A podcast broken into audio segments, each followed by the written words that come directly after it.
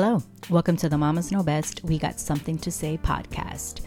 This is a safe space where mamas can talk openly about their highs and lows of motherhood and to look deeper into who they are as women and their journey into motherhood.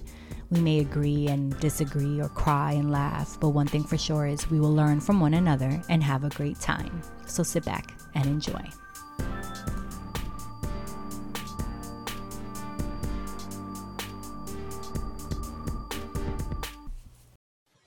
Hello and welcome to the Mamas Know Best. We have we got something to say podcast. I have a very special guest, Miss Samara Blair. Um, so why don't you go in and Samara and tell me a little bit about yourself, what you do, and then we'll just kind of go right into that.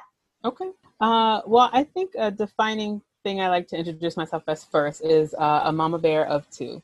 Um, they have changed so much of my identity. I have a almost my son will be four uh, at the end of the month. So a four-year-old son and my daughter's two. And uh, it's funny because so much of my identity used to be in my my career and my profession. You know, I make sure to say I'm a therapist first, but having my little munchkins has changed everything. So now I like to introduce myself as a mom first. That's one of the more important awesome. identities. Yeah. And um, I'm a licensed marriage and family therapist. I've been practicing for over 10 years now. Wow. And uh, I see kind of a range of people um, my heart is dedicated to maternal mental health. So, focusing on anyone on the spectrum of uh, infertility issues, trying to have kids, pregnant, and postpartum.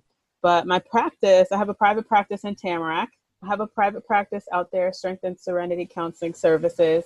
And um, I work with individuals, couples, families, kind of a wide spectrum of things. But again, the, the thing that I like to promote the most because I feel like it's the least representative is maternal mental health. No, I agree. I that as much as possible. Which is why, um, and I always like to, to tell my listeners like how I meet with. I don't even know. Actually, I think I do know. I think we have a couple followers um, in common, and um, I love following women and whether they're moms or not, but mm-hmm. that want to make a difference within yeah. the motherhood community yeah um, because i feel it's so important and i feel like with social media when you have a platform like social media that can reach millions of people right. um, i love just following people who kind of stand for something so i came across your page and once i saw the maternal mental health i was like mm-hmm. okay i need to speak with you and i know you do other things um, and what's funny enough I, I checked i didn't even know you were a mom because. I know your your page is I see directly related. So actually, yes. that's that's great because I want to just pivot a little bit and then I'll sure. into why maternal mental health is so important to you. But tell me a little bit about your motherhood journey. And you have a four year old and a two year old. Yeah. So that dynamic between yeah. basically toddlers and a boy yes. and a girl. So yes. tell me about your motherhood journey. Okay. Well, I uh, got, I had my first pregnancy in 2015 and it resulted in a miscarriage. Mm-hmm. And um, I was pissed. I'm just going to say a little bit because I feel like any listeners who have not experienced this, I knew it was common, but I had never really heard about people's miscarriage experience. I didn't realize the amount of pain, physical pain that could accompany mm. that journey. So you're saying not only um, the mental aspect, you're saying physically. The phys- yeah, I felt very mentally prepared. I mean, I, from at school, the you know the scholastic part it. of it, right? To feel it, you know, I ended up in the hospital. It was a garbage experience. The whole miscarriage was a garbage experience. And uh, I do feel, I can't even say fortunate, but my husband and I had never really communicated with each other that uh, we weren't sure if we could get pregnant. Um, mm-hmm. And so it and the miscarriage ended almost with hope, like at least we know we can conceive. yeah. And it was during the Father's Day weekend. It was so lame. It was such a oh. trash experience. But at the end of it, you know, we waited a, a few months, and then uh, our second pregnancy was successful, and that was my son. Mm. Um, and when I was pregnant with him, my mom passed away when I was seven months pregnant. So this is a small part of why, like, I this is the beginning of my intro into maternal mental health. Just grief that can happen while you're pregnant is it can be so intense. Yeah, talk about that because I believe, and I didn't until I became pregnant, and I want really the holistic approach. I had a home birth, yes. I had a midwife, so yes. um, we went that way, and I really learned of understanding pregnancy as a spiritual journey. That's yes. the, that's the way I was going. Mm-hmm. So I didn't realize though how much like really how we how we think, how we feel affects right. the baby. So talk right. about that. Yes. So I will say this my husband and I, when we were in St. Louis, we were working in a ministry position with youth and family. So for me, I felt uh, I have a very strong spiritual community at the time. And I was working with other therapists. So it, it felt like when my mom passed, I felt very supported. Okay. But I, I was so concerned about my son, right? Because I'm like, I'm getting all this help, but he's the one feeling all of my crying, all of my agony. Internal. Like, mm-hmm. Yes, all of that. And and to be honest, there was no training in in uh, my education about this. And so all I all I was concerned about was how was this going to affect him once he got earthside, you know? Mm-hmm. Um and so now learning so much of this it's like i i hear um, and have read articles of like when the mom is going through agony the children can sometimes come out in a way that uh, complements that. So very nurturing very soothing. oh i just got the chills. Wow. Yeah not always. I know moms are like oh my gosh i'm going to destroy my kid because i'm in agony. And i'm like mm, there's time you know we don't know exactly how the kids are going to come out and i think the thing that's amazing to me is before we can talk we can feel right? Mm-hmm. and so the babies can be really intuitive with mom. Doesn't always mean that they're going to come out with all these behavioral issues or, or anxiety or issue. Mm-hmm. right. So that was to me for me i was like you know what? Uh, my son and i we had a rough beginning. And that was my so my mom passed. I was concerned for him. When he came out i I had him in a hospital. He was induced. And although I loved my OB, she knew I wanted to go the natural route. But I labored for 18 hours for him. I pushed with three and a half hours. It was, I tried my absolute best to take as much of a natural approach. But the, the part that was more um, harmful for me was right after I gave birth. And this is something that took me a while to hear, heal from is my husband and I had this plan, but I, I didn't know what a doula was at that time. I uh, didn't have. I had friends that were there, but come on, that was how many years ago? Only four years ago. Look only four years ago. Only four years ago. So for me, that journey of entering into motherhood feeling very out of control, right? I had so many people up in my personal space, which I really did not know how that was going to work out. And um, my OB, she tried all these different positions. It took them three times to try to break my water. So it was it was really invasive. I was just gonna say invasive. yeah, it was really invasive. And so at, at this point, um, my son didn't even get the opportunity to latch onto me uh, before a bottle was given to him, which I didn't find out until later. Mm-hmm. Um, but my husband was emotional. I was all over the place. No one there to, yeah, yeah. Yeah, yeah. So that to me, I feel like is unfortunately the story of so many moms when we enter into motherhood is we feel very out of control, which is interesting enough because with my daughter, uh, I had her here and I worked with um, Krista West and she is with, I think it's called something coastal midwifery. I don't remember if it's mm-hmm. West Coastal or something, but anyway, Crystal West, and she was so phenomenal. Um, none of my support people were happy that I was having an at-home birth because I was the first one in all of my circles to do that. But I was like, this pre- this birth experience, I wanted it to be so different. I went through the Yoga Nest has um prenatal uh, what is it called labor delivery those courses sure so yeah i went through so i felt very like mentally prepared although I knew it was a new experience, I felt like I was in control.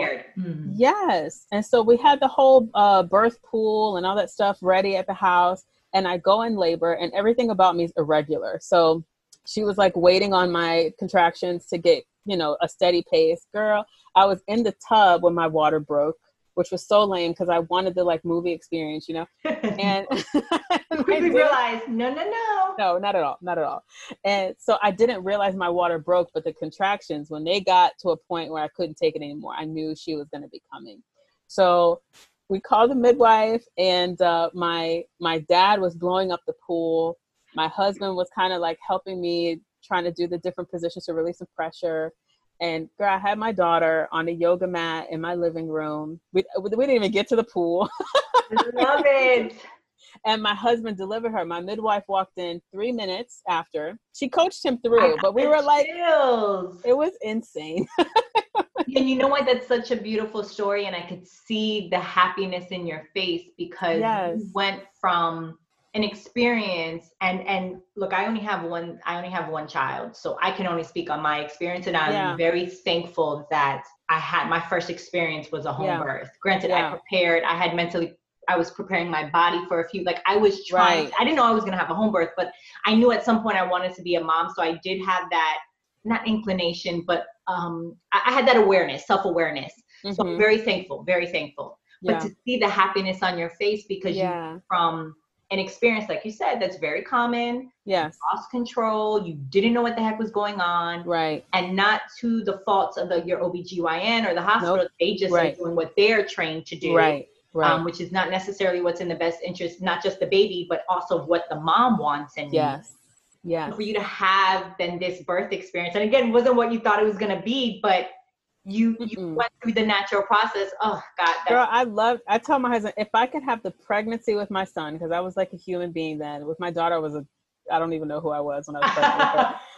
but I loved that birth experience. It was so cool. It was so cool, That's and I awesome. felt and like it's awesome that you could be relatable because you know what it feels like on both spectrums. On both ends, yeah. yeah. Yes, absolutely. So for me, I felt like uh, with her coming here, I didn't have so much of a secure network of people. Mm, that's. That's that's what thrusted me in because for real, I was like psycho when I was pregnant with my daughter, and all I kept thinking was, what are some resources that I could find? So I started looking for resources in the area for maternal mental health. And I'm like, unless you're down in Miami, there really wasn't a whole lot happening up here at the time. So then I um that's when I found out about postpartum support international, mm.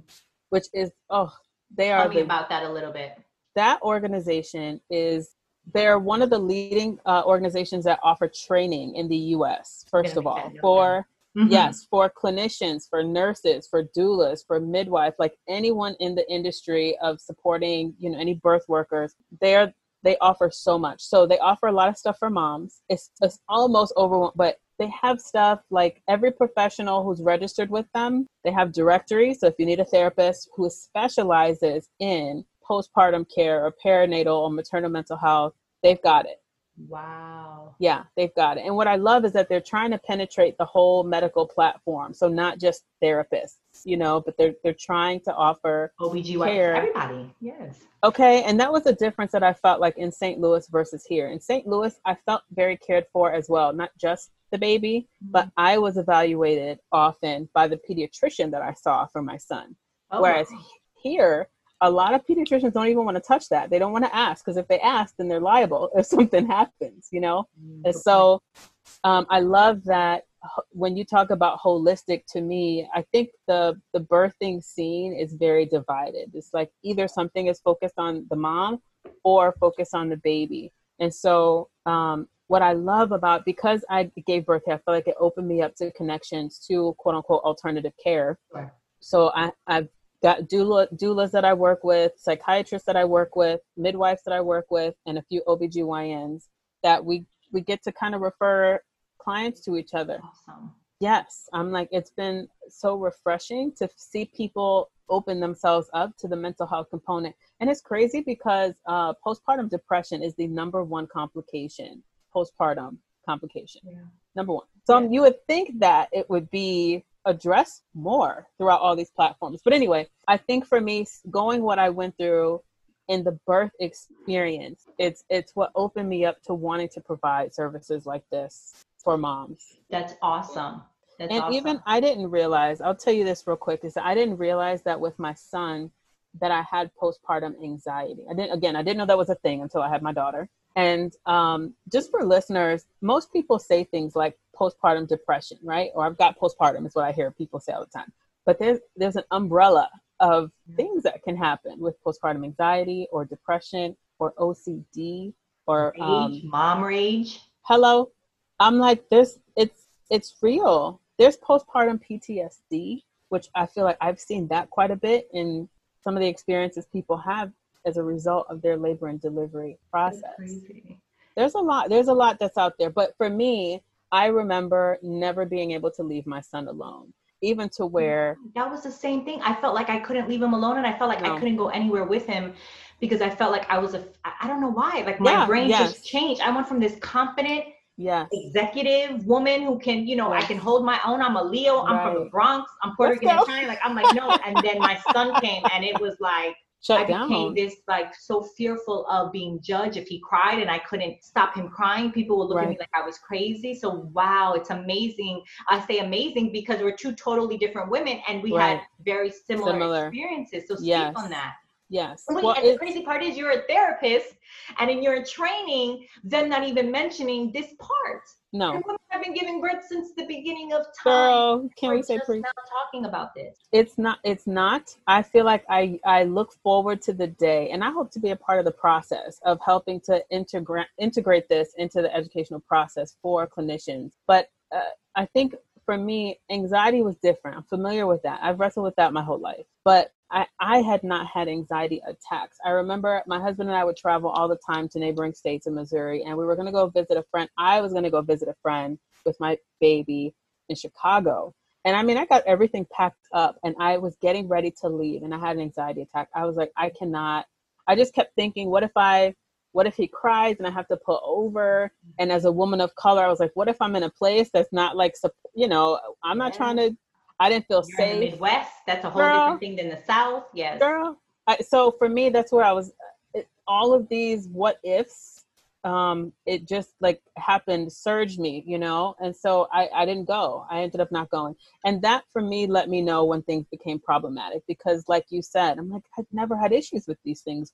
Anxiety, yes but I was always able to manage and work through and do what I had to do.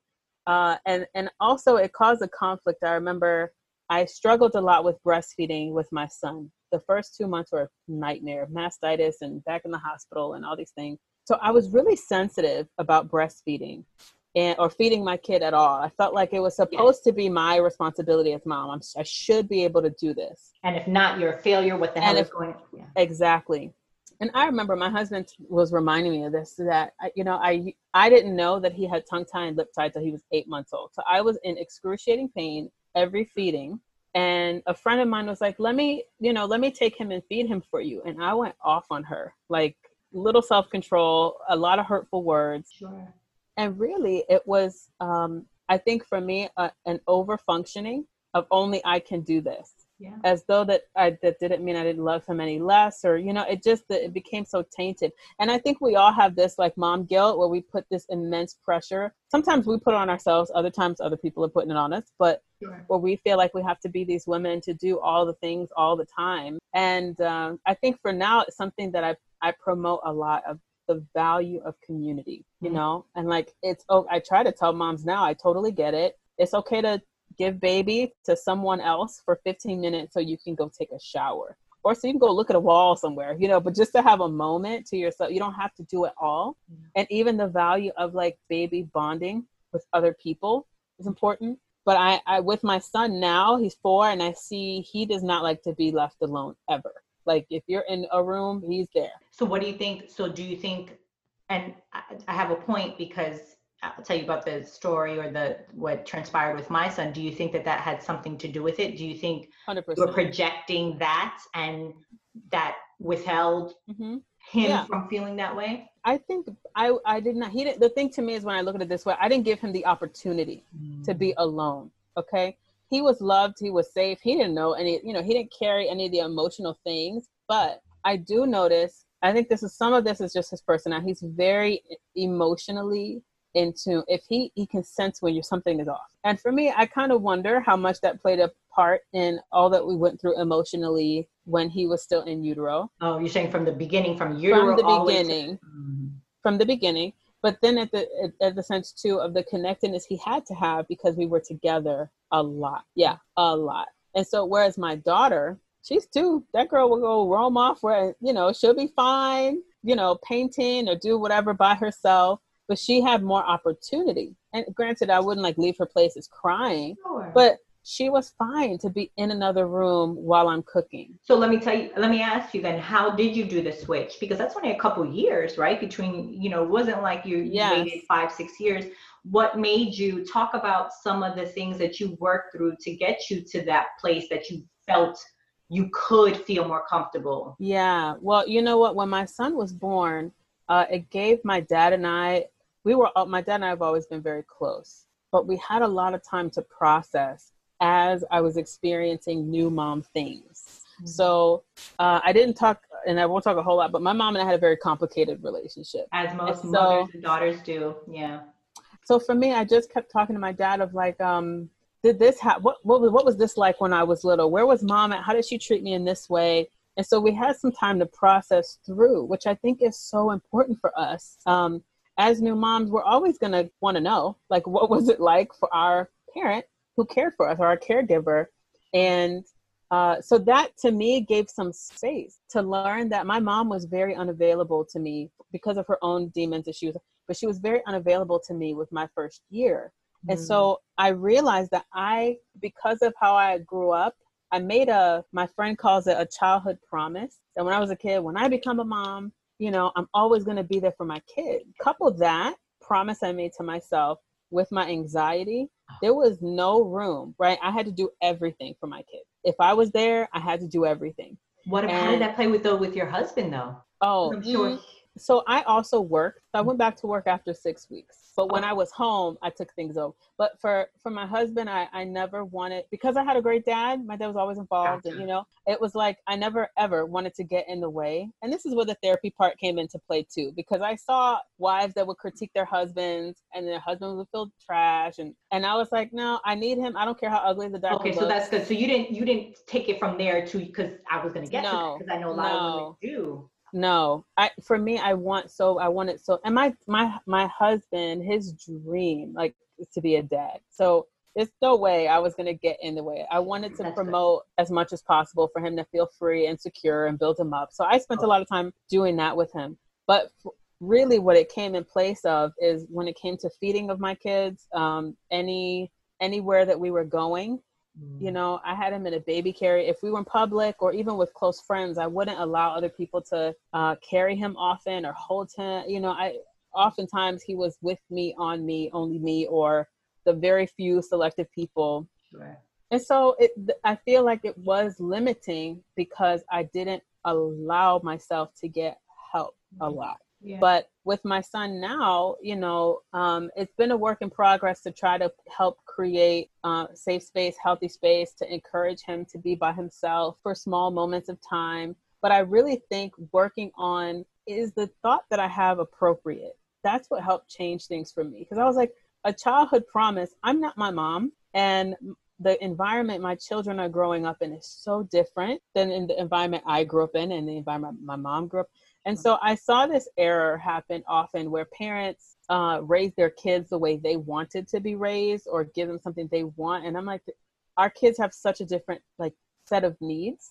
Sure. And so I want to, I want to, I'm trying because I'm continuing to learn and grow here uh, to offer them something that addresses what they have. So it's it's a duality happening. I'm healing, you know, some of my own stuff and helping to create and nurture what I think they need. I mean, I say all the time, I'm, I'm sure I'll give my kids plenty of reasons to go to therapy, you know, but but I want to be conscientious and mindful as I'm moving forward. And I think that's such a beautiful point because yes, my sister and I were talking about that of like, uh, you know, whether it's food and trying to raise our children to be a little bit healthier, you know, right. than what we were raised on, just whatever it is. Yeah. such a good point that you made that it's not about us and what we didn't have or did have or wish we could have changed. It's about this human being that we brought into this world, what what is needed for them. Right. Of course we can learn, right? Mm-hmm. And yes, and say, okay, obviously if you come from an abusive household, if I want to teach my son better eating habits, that's right. in itself.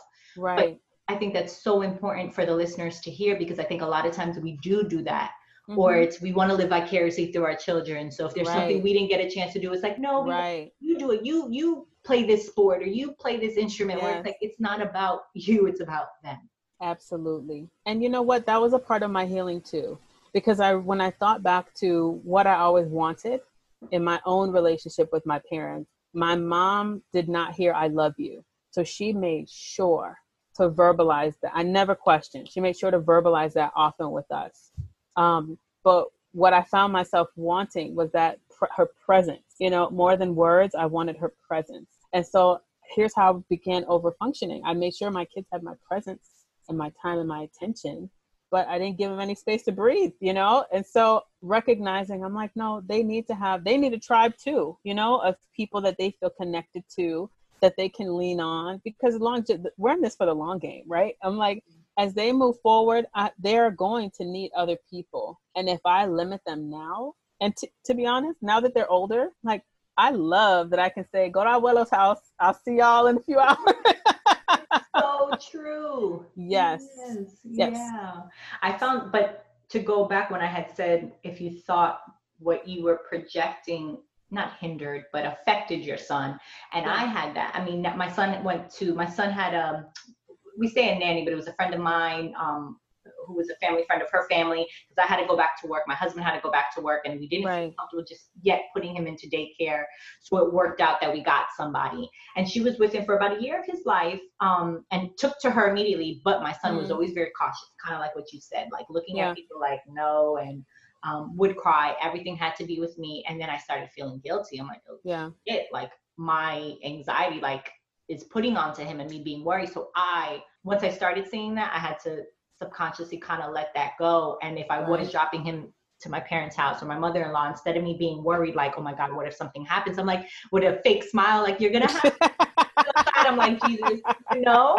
But because they do feel and they do see everything. Absolutely. He's watching every minute, even if I yep. flinch for a second. So yeah. that helped me to kind of yes. be like, it's okay. You know, I don't want to, I didn't want to raise a child who was going to constantly be afraid of that because you're right. He needs a tribe. He needs, mommy and daddy need a break. He needs to be able to hang out with his grandparents. Right. Um, so that's why I had asked because I, I was recognizing that in my son. And even now, sometimes he doesn't like to do independent play, but I think that that's just, just, just my son. So I've accepted. Yeah. And he will, yeah. as he's getting older, he'll be three in November. He'll play for some time by himself, and then you hear yeah. mommy, daddy play. Yep. But I think it's more so because we work. So of course he's at school all day. When he's home, he's like, I want mommy and daddy. Yes, absolutely. So you know, we work yes. on that. But I, I was I was aware of that for a while. Like, oh shoot, I am projecting mm-hmm. this on my kids, so I gotta. Yes. And you know what's interesting too? I feel like as you're talking, it makes me think of with my daughter. I I, I wore her all the time, mm. and I remember hearing, which was so annoying. You know, people even neighbors say, you know, she's going to be spoiled. Put her down. She's going to be spoiled. I'm like, geez, can I just offer my child a secure attachment? can I offer can them I love? Be a mother to my child? Like, Exa- exactly. And it's interesting because I, I think even the uh, assumptions of what is going to ruin your kid, we have enough as moms that, that occupy that space. But when it's added on by other people of this this thing that you're doing, so like my family eats primarily a plant-based diet. That was the hardest thing to honor outside of the house you know? Grandma is jamaican. Yeah i'll just say this you know i think in terms of i hear this all the time sometimes it the external support people who should be support people add pressure onto moms and sometimes it makes moms not want to rely on those people you know? If somebody crosses a boundary or they're they're critical of you I've just seen that a lot. Hinder. It's like, well, then I know I can't. I can't go to you if you're not going to respect my whatever, whatever. All I wanted to say on that is, um, moms offer other moms lots and lots and lots and lots and lots of grace, lots and lots of kind words. But this, to me, is our first threshold of uh, testing our mama bear capabilities, right? because we all have we have this desire this need this uh, instinct to want to protect our kids yeah. and I remember, um, I can't remember which, I think it was one of the prenatal courses I took that said uh, parents are some upwards of 90% right when they assess what their kids need, and grandparents are somewhere between 60 and 70% correct. And I was like, thank you. I just needed somebody to validate that we know what we know what's best for our children. That we know what's best. Yeah. And I that stuck with me because I was like, you know what? We there's not not everyone has people backing them up and supporting the parenting. Usually, what comes up is the critique. And so, I just wanted to give that little gift to whoever mom needs to hear it. it's more times than not we know what's best. And what method you want to take can be so different you know than what was before.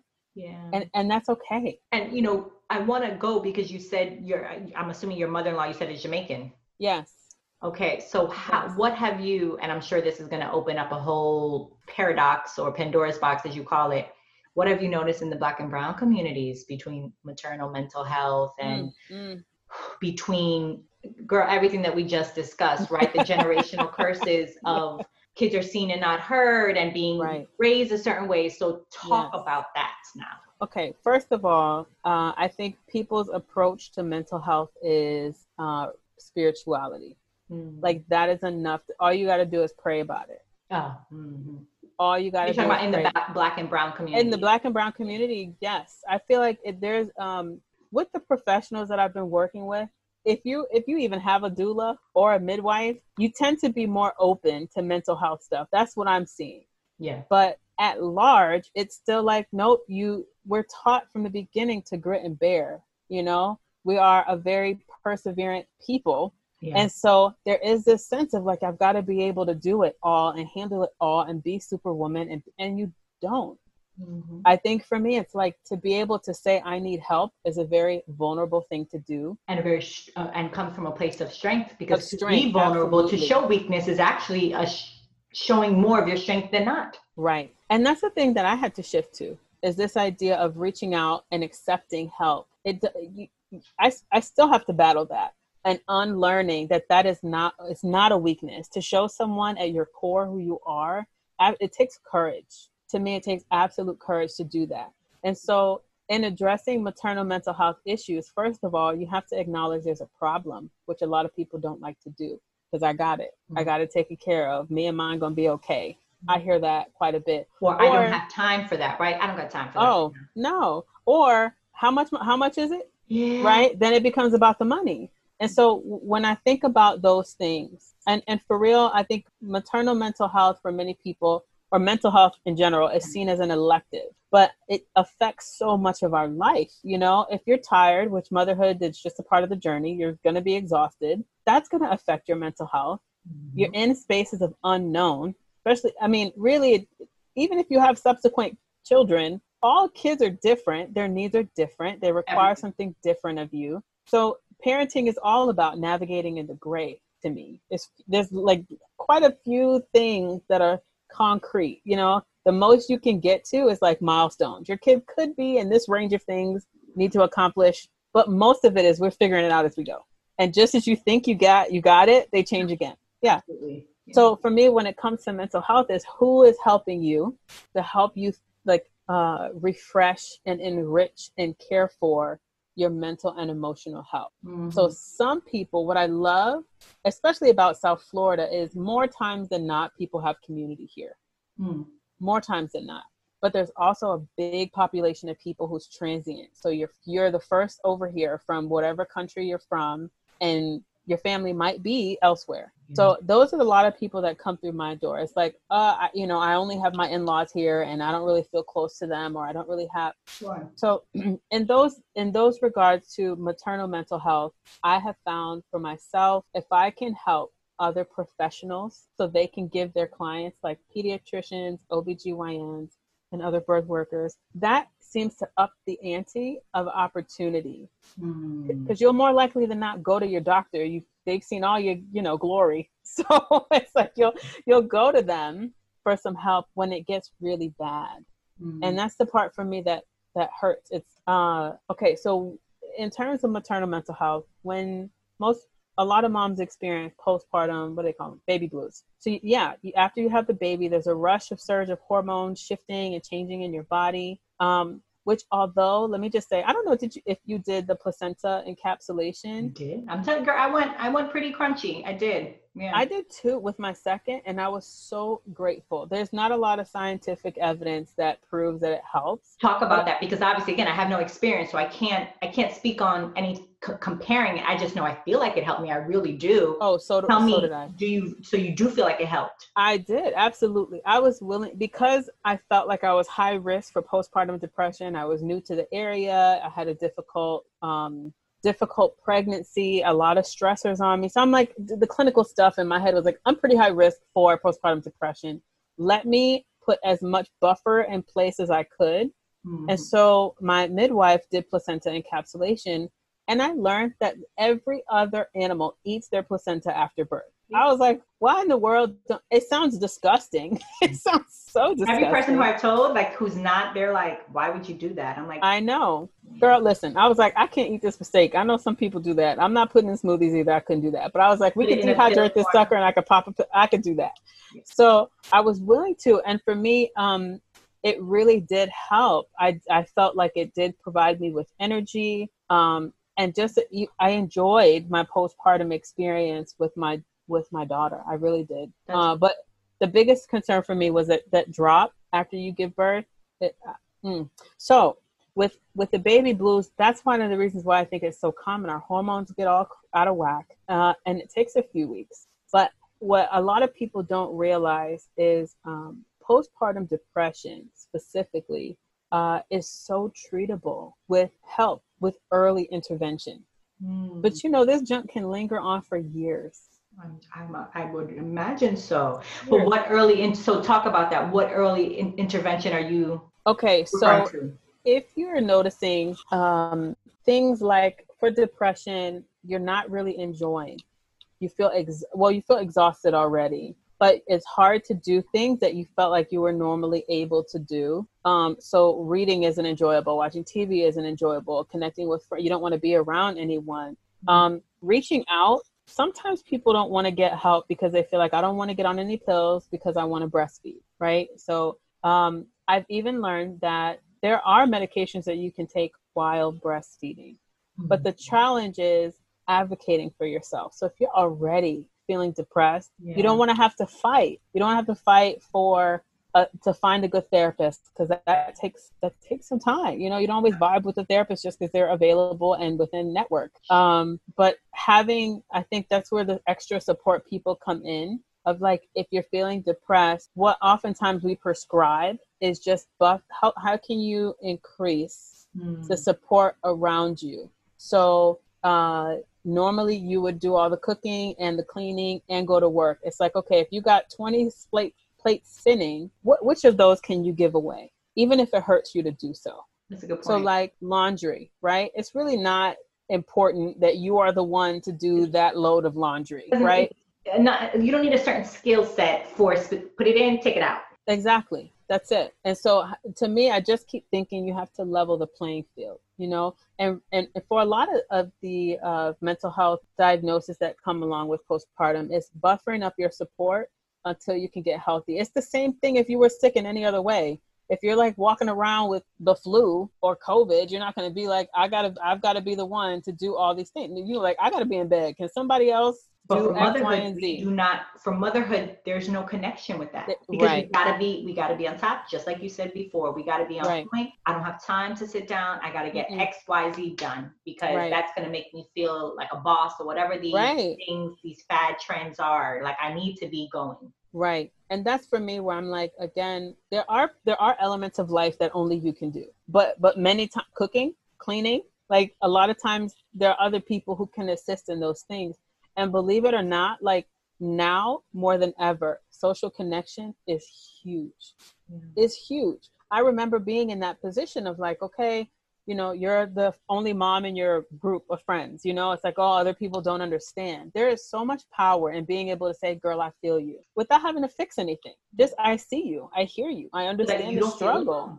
Mm-hmm. right. And so it, it oddly enough i'm like that does a lot to your brain chemistry to be able to have people who understand you feel at peace. It decreases uh, anxiety.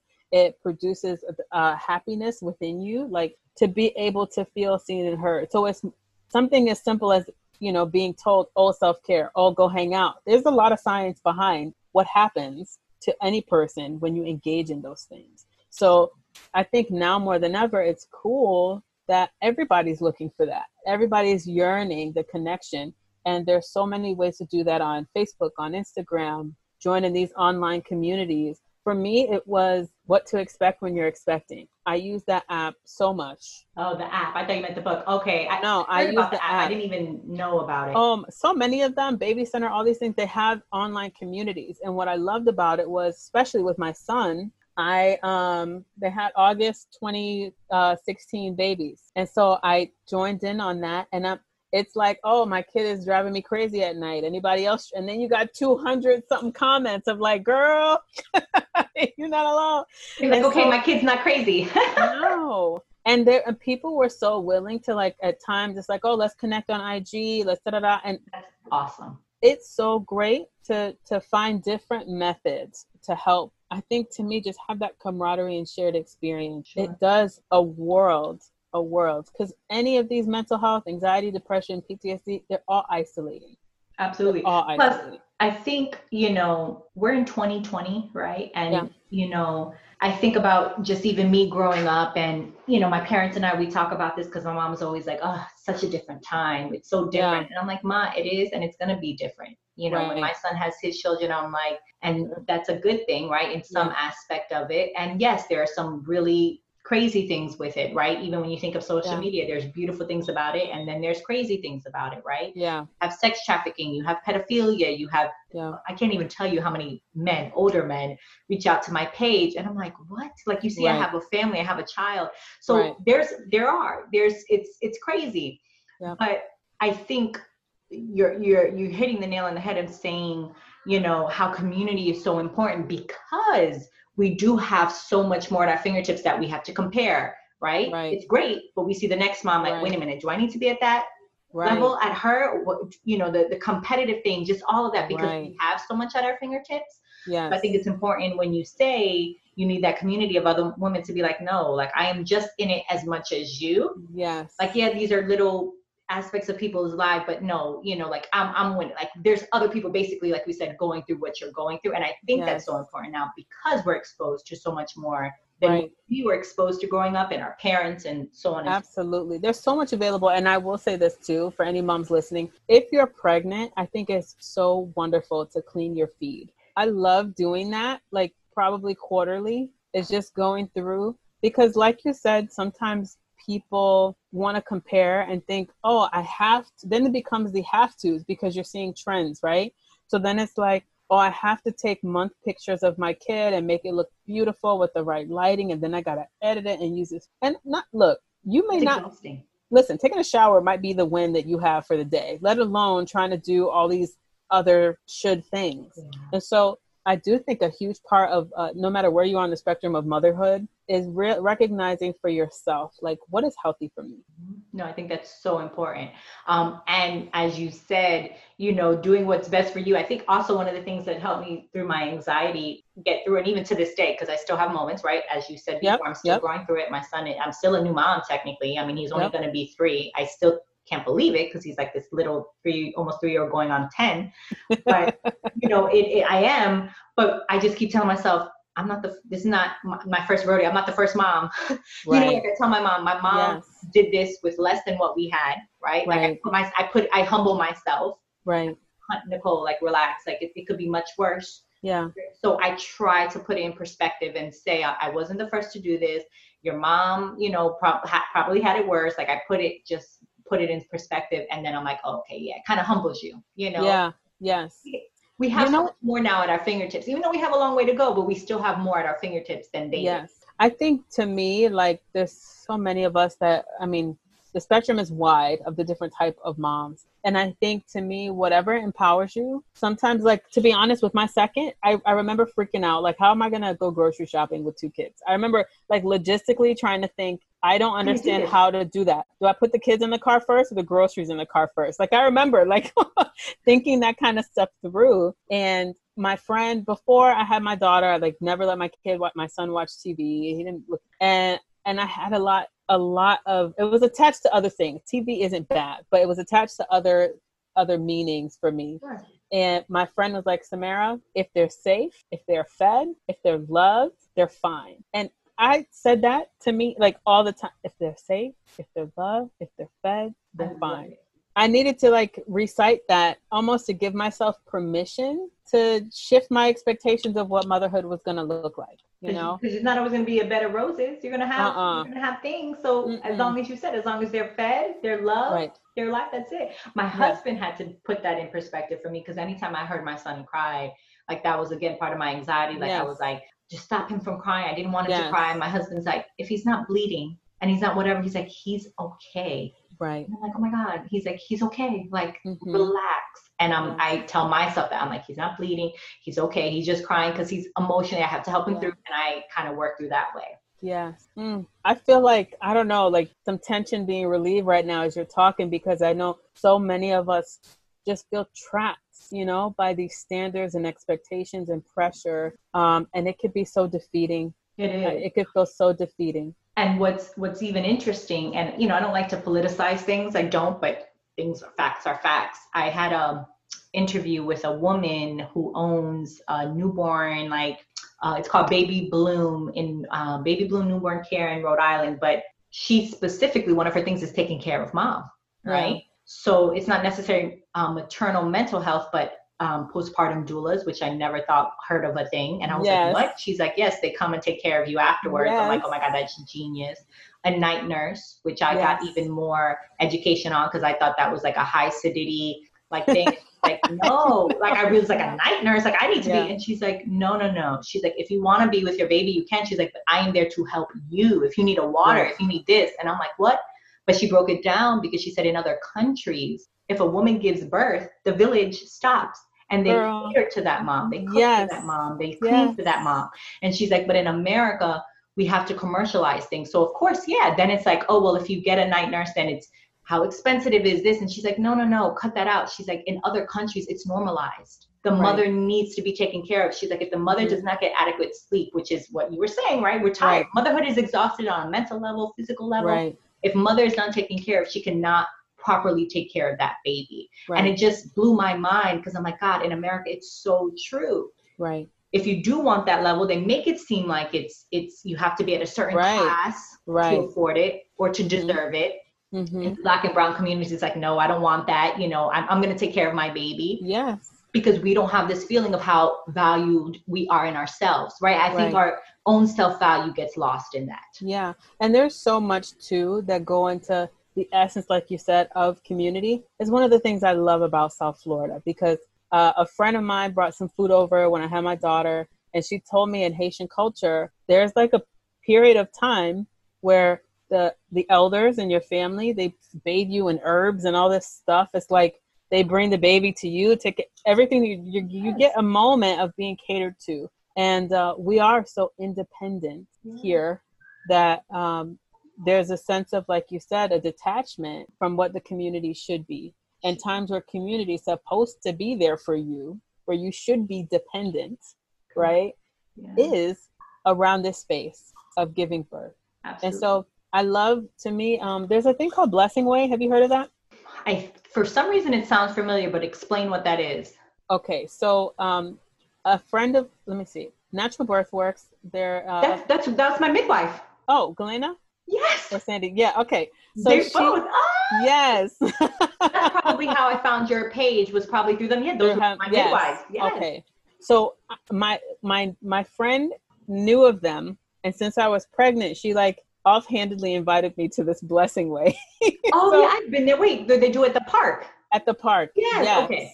Yes. I thought that was like the best thing. So oh, well, you know what? Before listeners, talk about it. One yes. You, you could probably articulate it better than I can. Explain what that is. Okay, so uh, from my understanding, it's a Native American tradition where um, people who have given birth or, or new moms, old moms, whatever, come to support the pregnant people in the community. So you have times of um, there's sage around, you have um, washing of feet, yes. uh, some like ceremonial uh, experiences. And um, the, the most impactful things for me of that were hearing birth stories mm-hmm. and where it wasn't like trying to one up of horror stories, because I feel like that's what we.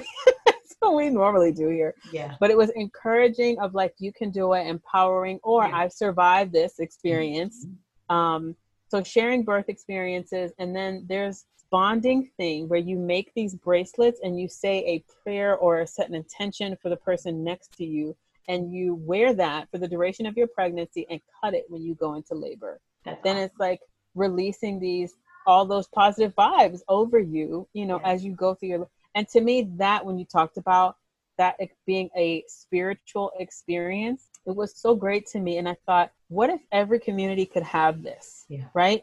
This sense of I'm not alone, like you said, not in a comparative way, but women have been giving birth literally as long as men have been alive. So I can do this. It being a source of empower- empowerment versus fear entering into the beginning of motherhood or birthing experience. It was so powerful to me. Yes. Yeah, I can't believe I forgot that, but I didn't get it. I didn't go she did they didn't have it or maybe it was after because they're busy yeah so and i wish i could get and i'm glad that we connected because i would yeah. love to do something of even to continue that because i know they're busy yes. they can only do so much right um so i didn't have it while i was pregnant but i did go after my son was born and i actually did get to share my birth yes. story so it's funny that mm. you said that because i completely forgot but you yes. know there's also another aspect where you write stories and i think you put it in a fire that's right like your fears fears yes, yes. you're supposed to burn your fears yep um, yes. But I think it is. I think because a lot of women I have spoken to, unfortunately, do have a lot close friends of mine, right? I mean, we can go into from the start of when you take an ep- when you take a pitocin and oh, the effects right. of epidural, yep. and then how it, even though we're told supposedly that they're scientific, that there is no proof, but yet if you talk to most women who have yep. that journey, then that leads to complications of a C-section. Yep. Um. And that's just in strength and numbers and statistics. Mm-hmm. Um, so I think when you have empowering stories, right? Key word and showing of strength, like, look, I'm not no better than you. So if I can do it, you can right. do it. I think that right. would change the game for so many moms. Yeah. So many moms on this yep. journey. You yes. know, because fear I think is one the biggest hindrance in anything, but especially with motherhood, especially if you're a new mom. Right. Um and on just in is it Western medicine you would call it? Or traditional medicine? I, I always yeah. think the terms where they don't talk about that. It's the scientific right. aspect. Right, right. It's not really the the emotional spiritual attachment to you bringing life into this world. Mm-hmm. It's just nope, it's this or you know I'm gonna uh, say I'm gonna um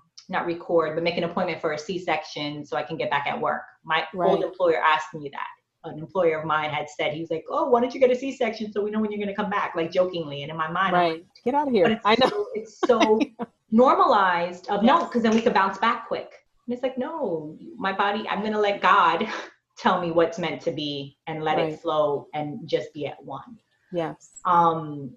So Samara, I want to go into some other uh, questions because I sure. think we've had a great conversation of just letting it flow. But there are yeah. some things that I, I think I did want to ask you specifically.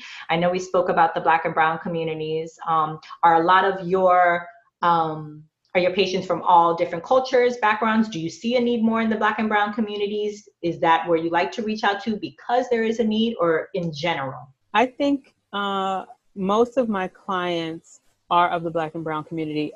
They seek me out you know they want someone who looks like them mm-hmm. knows similar struggles mm-hmm. yes so uh, and also i found a lot who again like i told you i really have seen an increase of people who work with doulas and midwives tend to be more open and also readily like i have a problem let me go or they'll reach back out to their their provider and are more likely to come to therapy than people who work with an OB. And I, I only I think that reason why is because of the quality of the relationship. You know, you get to have more depth when you work with doulas and midwives than you just get to with OBs. And I just think it's the nature of the difference in, in industry.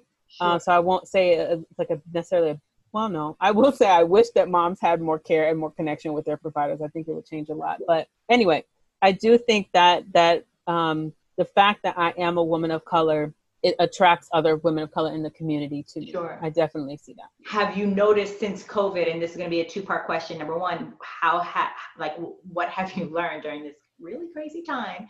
And two, have you seen an increase actually because of COVID?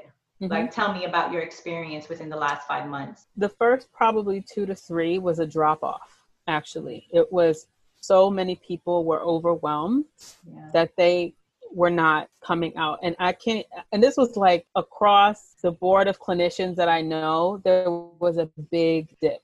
Um, and I get it. It was like we all had to, to turn insular because we all were freaking out initially yeah, of like not really sure what to do. What was going on? We heard pandemic. No. We're like, is the world ending? No one knew what. Yeah.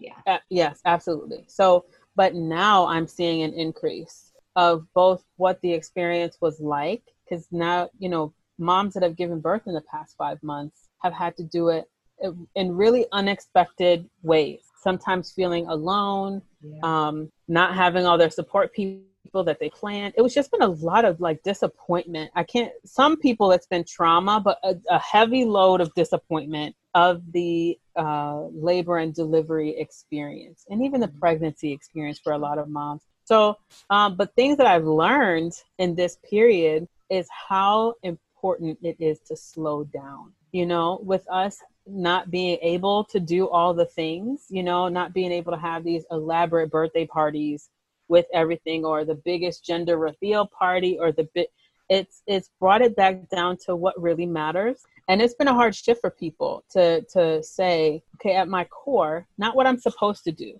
mm-hmm. right? Let's check that at the door. But at my core what is it that i want? How is it that i want to experience pregnancy? How is it that i want to experience intimacy with my partner? And there's been kind of jokes you know of like um this has really t- tested a lot of couples because then you're in the same space often with little break from your partner, depending on what the environment is. Sure. Um, but I, I will say this has helped a lot of couples, oddly enough, mm-hmm. that I've been working with. They're like, we didn't realize how much we actually needed to be together in order to address some of the issues. And then for others, they've realized this is not meant to be. This is not where I'm supposed. To, this is not where I'm supposed to be, or now you know how I want to live my life. So it's been a wide spectrum of things, but I just the biggest thing for me is the importance of slowing down and almost detaching a bit mm-hmm. from the should be supposed to be. So how do you what is your goal? Um, and i like to ask this because i think it is so easy for myself. It was slowing down. When i was home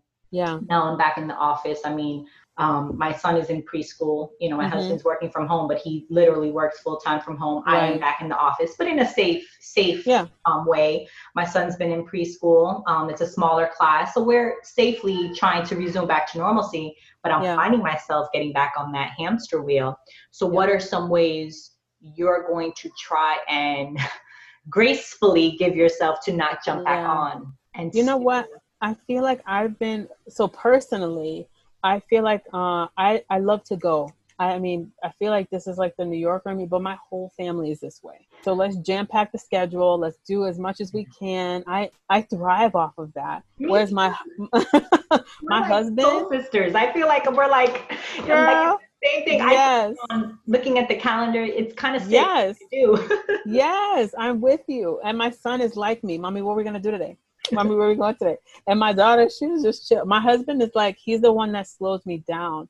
So for me, it, it has been a really great gift during this time to not feel obligated to pack my schedule with many other people doing a lot of i mean i've got my mom squad and we hang out a lot and my family but that's pretty much it and yeah. so i think for me now is i want to keep my peace that is the the greatest gift i can give myself to be honest that no one else can give me yeah. is my peace so when I feel unsettled or I overlap too many things in my schedule, I'm growing okay to say no. Yeah. No, not today or not right now because what I what is the most valuable to me, I cannot function well when I'm unsettled and like I said, I wrestle with anxiety. So I have to be able to find ways and uh, stress in different times will bring about, you know, um, a, a change of pace for me.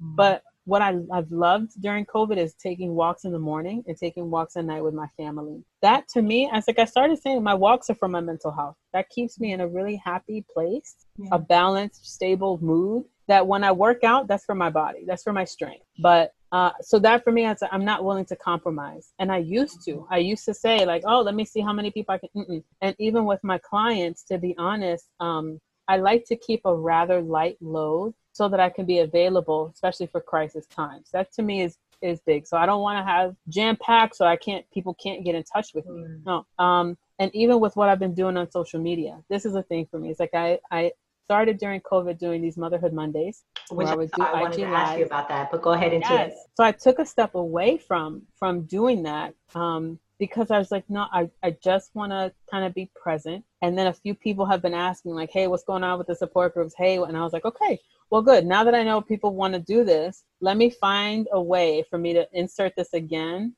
that works best for me. Mm-hmm. You know, um, yeah. So I'm going to reinstate those. I'm so excited to get back into it, but even pacing myself, you know, it's like when COVID started, everybody went, you know, online and you were like a thousand lives all the time and all these webinars and workshops and i even had to catch myself to say you know what i'm i have a two year old and a three year old you know like it's okay to do what i can and that be and that's going to have to be enough right yeah no. so that boundary for me again is i want to do things because i want to not because i feel like i should mm. that that judgment that doesn't work well for me i'm like i'm, I'm a guilty soul I, I don't I don't want to live life. I've been saying that for myself personally. My motto for this year is I want to be compelled out of love. Mm. That is it. Not out of guilt, not out of fear. And so that's that's helping me with my peace and my little love being, you know, motivated out of love. That's been kind of my boundary. That's awesome. So basically replacing I should do this to do I want to? Yep. Does it yep. does it how what is this going to in the grand scheme of things, right? From what I'm hearing. And I love that because I'm finding myself getting a little bit you know, um, discombobulated again. And when I recognize it, be like, okay, you need to slow down, you know. Yes. Even these interviews, like I, I, I love putting them out there. I know people are listening. If yeah. it's one person, that's all I care about. Yeah. That means then I have to post. And right. you know, like I tell my husband, even to do this interview, I have to mentally prepare for it. Like as right. small as it might sound, but I do. I have to do the yeah. research. And sometimes I don't, you know, I'm just gonna. Sometimes I'm tired. Right. I just want to sit and do nothing. And I'm like, nope, I got to do this episode. Right. I've also learned, um, or I have to edit, you know, on top of everything else. Um, of, of like what you said, like, you know, just just not compromising what I want to do and saying, you know what, I'm not going to post today, or I might have to cancel that interview because I just I, I need a moment. Right. You know? Right. Um, so I think that's so important for mm-hmm. you to say that, and for the listeners out there, you know, um, don't compromise what you need to. I don't even know how to word it, and you can help me. Like, don't compromise yeah. Your um your um, not mental health, your clarity, your peace of mind. Yes. yes. For what you think you, what the world or what you think the world thinks you should be doing. Absolutely. I feel like oftentimes I have to tell myself and my clients that give yourself permission. Give yourself permission to take care of you, to take care of your family, to nurture yourself. Because as moms, we have enough need to do. We've got enough on our task list always. There's rarely a time that I encounter a mom that's not doing enough. You know, at large. Yeah. So yeah, for me, most of the time, it's like ease, ease, ease yourself into a place where you can breathe. Or like Michelle, I don't know if you read Michelle Obama's book or when you've heard her speak. One of the biggest things she always attains to is men have no problem doing it. And like I, am not a man basher because you know I'm not. You know, my husband is supportive. My husband is yes.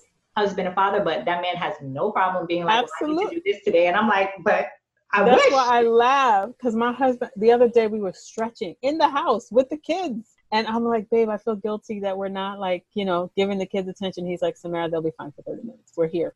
That's so simple, and it's so true. Like men just, and it's a great balance, but they don't. Yes. And Michelle Obama was like, yeah, once I saw Barack, or actually, no, it started when, in as she was a lawyer and seeing these men in, in corporate America being like, oh, I have no problem with this. And she's like, if they can so eat, why is it so hard to yes. take 10 minutes away or an hour away? Because they have no problem doing it. So it's nope. like, yeah, we need to, we need to jump on that.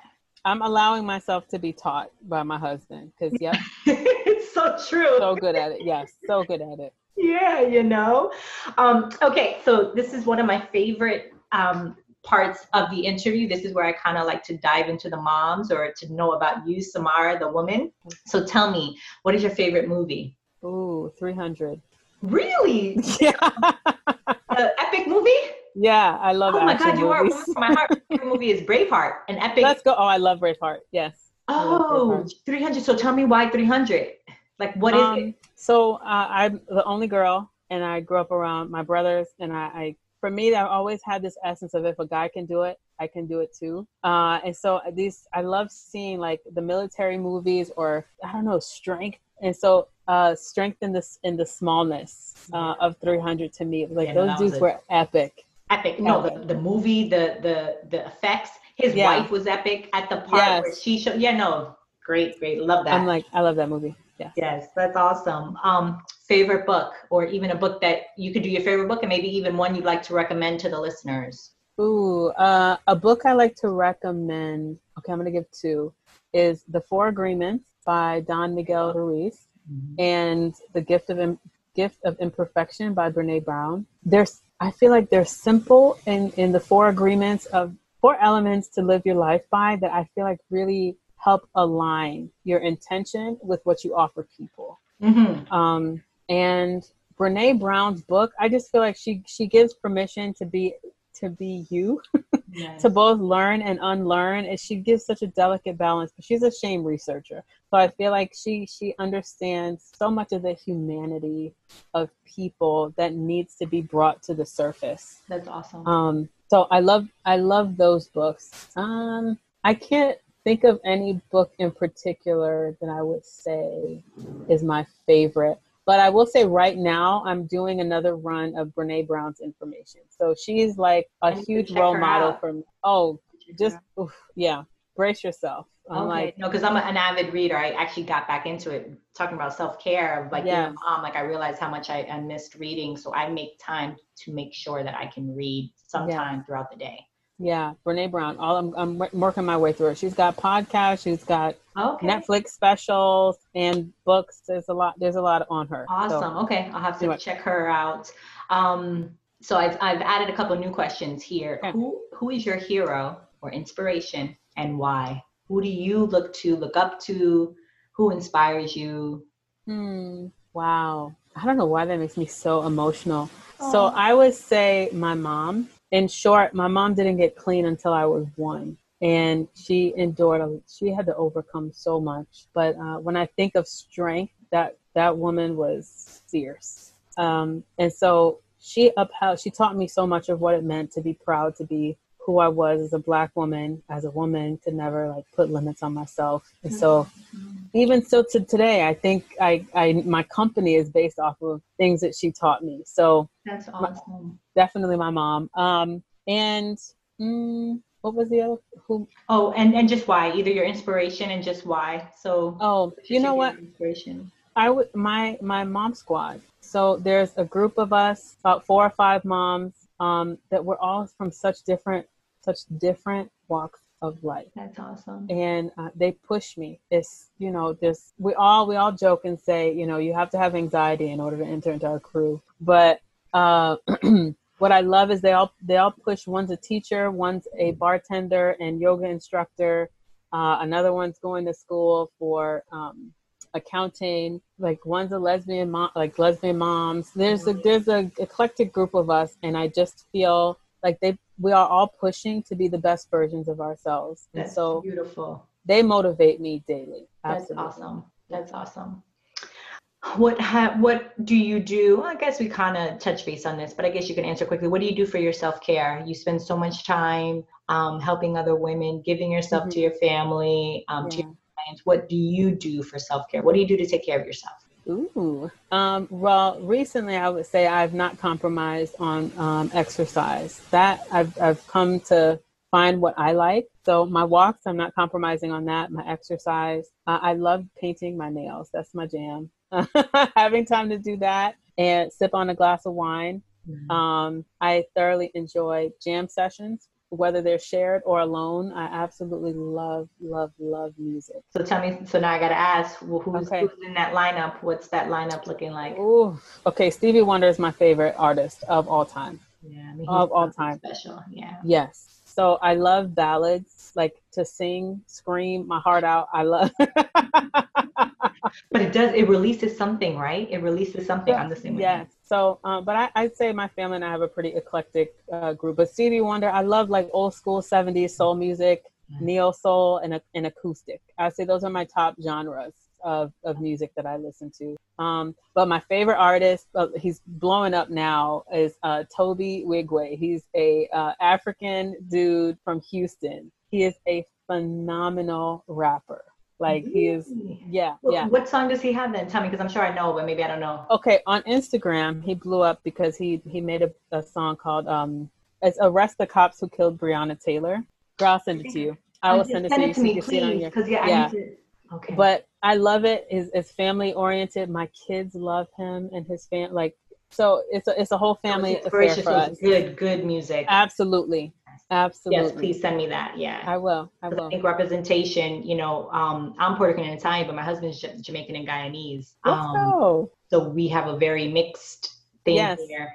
Um, and you know, I always say, you know, I'm raising a black son. America's going to see him as a, as a black man. So representation on all. Um, I mean, not only his Jamaican and Guyanese roots, but African roots of tracing back, like everything. Um, Yeah. um, Puerto Ricans have Taino Indians, like all of Yes. So when I hear of artists like that, um, I think it's just important to share. Are you familiar with a book called? Um, oh goodness, not the name of it. Um, have you thanked an inventor today? No. I'll send it to you. So basically, Okay.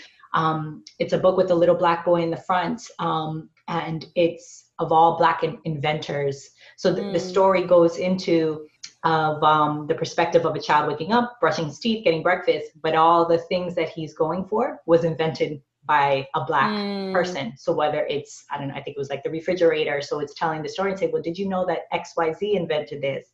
Mm. Because again, going into representation, yeah, um, which could be a whole nother topic of how we don't hear that often. You know, we hear a lot of the detrimental aspects of slavery and all of that, but we never hear the goodness that came out, not that the goodness that came out of it, but you know what I'm saying? The people that Yeah. did elevate that became Right. landowners, that became inventors and changed, in essence, America. Yeah. Um, so it's an excellent book. I actually, I don't even have it in his book area because I don't want, you know, he's a baby now. yeah, yeah. Um, but I want him to to read that. So I'll send it to you too Thank you. great, great book um, as far as representation. Yeah. Okay, so um, usually I ask like, what has motherhood taught you? So I'll do two things. You could either answer if you want what motherhood has taught you, or if there's some advice um, that if if Mm. you could say to your children right now that you would love for them to take with them for the rest of their lives, if you could, because I know that's a lot. Um, what would that be? Advice to my kids. That gets me so emotional thinking about that. Yeah, I Uh, This is usually an emotional, like when I when I've talked to a couple women. Yeah. Well, you know, something I find myself um, because of my my yoga friends. Uh, she does. She teaches the kids affirmations, and I I never thought to do that at this age for them. And so uh, I would tell my son now, like, be brave, be strong, be kind. This is what we. I, I tell my son that every day. Before he leaves for school, I tell him, I swear to God. When I go to work, we do a Zoom, we do a WhatsApp video because Yes. I leave before him and Yeah. talk on his way to school. And I said, Jace, be kind, be brave, be smart. Yeah, and I swear, be kind, be brave, be smart. And you know, Oh, my I goodness. you. And my husband's biggest thing to him is, "You got this." So he'll say, he'll Yeah. like, "You got this." So, oh my God, I love That's it. I told you, that's amazing. like, why are we the same person? yes, that is awesome. Yes, yeah. be kind, be brave. Yes. Um. Be kind, be brave, be strong. That I feel like Yeah. I want them to be able to take that with them, no matter the where they. life, yeah. Yeah. For the You rest. hit all bases with that. Be brave in anything. Be strong. Be kind. hmm Yeah. Right now, at, at you know two and three, you know it's it's do that to each other because they're they fight a lot and they have fun a lot too. But I'm like, ah, we're kind. We're kind to our friends. We share. We're kind to people. We're kind to strangers. But it, but And it so- stay, But I think I think we we have to give kids because it does stay. Like when Yeah. my husband had said that to him, like you got this, and then my, the, I don't know, I forgot what I did, and my my son was like, "You got this, mommy," and I looked at my husband, and I'm like, "Oh shoot!" Like they do Yeah. listen, yeah. even if it hasn't registered of what exactly that could mean that he could take that with. yes. um, or like the first time when I did really start saying, be kind, be strong, be smart, be brave. And then he'd be like, I'm going to be happy today. Cause you know, sometimes he would cry at drop off and I'm like, look Yeah. at him already even thinking Right. taking that with him. hmm Um, so yeah, I think starting from young, that's, that's awesome. That's Yeah. awesome. Um, any other final words? Oh, actually, you know what? I want to ask this too. Have you traveled outside of the United States, or if you haven't, any place? You, what? Where's your favorite part in the world, or even within the United States? I want to go. The only, I mean, I've I've traveled up and down the East Coast and the Midwest. I've not. The only place I went on the West Coast was Seattle. okay. So um, I, I love the East Coast. New York is my favorite place. It will always be my favorite place. But if, uh, when when we're allowed to travel again, I've got quite a bit of. Um, I want to go check out South America. I'm like so Mm. badly. I want to go check out South America. Any put me anywhere, and I'd be happy to explore. Um, and I want to see where my husband's family's from. So you know, making my way to Jamaica. Mm-hmm. Uh, but I've been to the greatest gift my dad gave me was sending me to Puerto Rico when I was in sixth grade, and I got to see where he grew up. And oh, your father's Puerto Rican. Yeah. Oh, I didn't know. So where are you, where's your family from? Yes. Well, my dad, his whole the Ayalas, they're all from Puerto Rico and in the countryside off of Manatí. Yeah. Oh my God, that's where my uncle's from in Manatí. yes, he lives in the countryside. Yes. Yeah. Girl, let me find out we related somewhere. I'm telling you, Lugos. He's on the um, Lugos side. That's my that's my cousin. Wow. Yeah. Okay. So it's it was special for me to grow up and see. Not a lot of them made their way to New York and Florida, but a lot of family in Minnesota. So I, there was a, a, time that I forever loved uh, going there. But I would love to travel. Girl, I'm trying to go everywhere once we get mm-hmm. free of this mess. So, especially with children, I think it's so important for them to see. I think it humbles yeah. them. I think um, my husband and I have always said like you know when we're able to um, especially after covid and once my son can remember because we were like at two years old the travel yes ma'am i'm with then you, you got to pay for the plane mm-hmm. ticket and all of that mm-hmm. but um we would take a try and take a trip of just us and then right. my son to some part of the world of something like it's so important for him to see that yeah i'm so my my bosses back uh, when i was in st louis they would um, take family trips every year so they had they never had big blowout birthday parties for their kids. It was always low key because they they as a family wanted to go travel wherever. And I was like, I'm adopt I'm adopting that because you're right. It does give you a really different element of life when you can see more than what's happening in your little sphere. a big part of it because especially yeah. I think as Americans we take on this narcissistic attitude oh, that is our way. Yeah. Um, and maybe you know obviously culturally we might not have that approach, but in general it's around us. So even Absolutely. if we're not teaching our children that when they go to school, you know, like over right. this, like no, honey, we need to take you around the world. That we're not right. the only ones. That right. there's other greatness out there. Right. Um, so, any final words for the listeners out there? What do you want to leave them with? Um, I I want to say it can feel. I'm so grateful that you do this, Nikki, because uh, I I love being able to show like a little bit behind the curtain of who a therapist is and, and that we're humans that, that are also professionals. But I think for me, it's if any mom needs help, like if you've got a girlfriend that needs help, it's okay. And it honestly takes so much courage mm-hmm. to identify that you need that, to accept that you need that. And as a mental health professional, we are here for you mm-hmm. to serve and support you. So please don't hesitate. And I even tell people, I may not be the therapist for you, but if you feel safe enough to come to me, I will help direct you, you know, to someone who can best meet your needs. So please reach out. That's what I want to leave. Please well, out. definitely. Um, obviously, when I post the episode, I'll put your IG handle. Um, if there's another way that, I mean, you can tell me what you know as far as for contacting you. Sure. Um, and I'd even love to contact you with Baby Bloom because she, even though she's in Rhode Island, she's doing some really, really great things. Her thing is just supporting the mom. Yeah. So I feel like if I'm able to connect people on whatever that looks like, mm-hmm. um, because she is awesome. it's for more people around the country. So I was like, yeah. hey, if you need someone that needs help in Florida, well, here you go. So awesome. I'll see if I could do something like that. Um, but I have a feeling we'll be in touch again. Absolutely. You know? So it was a pleasure. Mm-hmm. Um, I hope you have a great Sunday and we'll talk soon. Thank you. Thank you. Have a good one, Nikki. Thanks, Amar. Bye. Bye. Thank you for listening to the Mamas Know Best We Got Something to Say podcast. If you enjoyed this episode, please subscribe, rate, and give a review on the platform you're listening on. Tune in next time to hear another fierce mama share her story. Continued blessings to you all for love and light.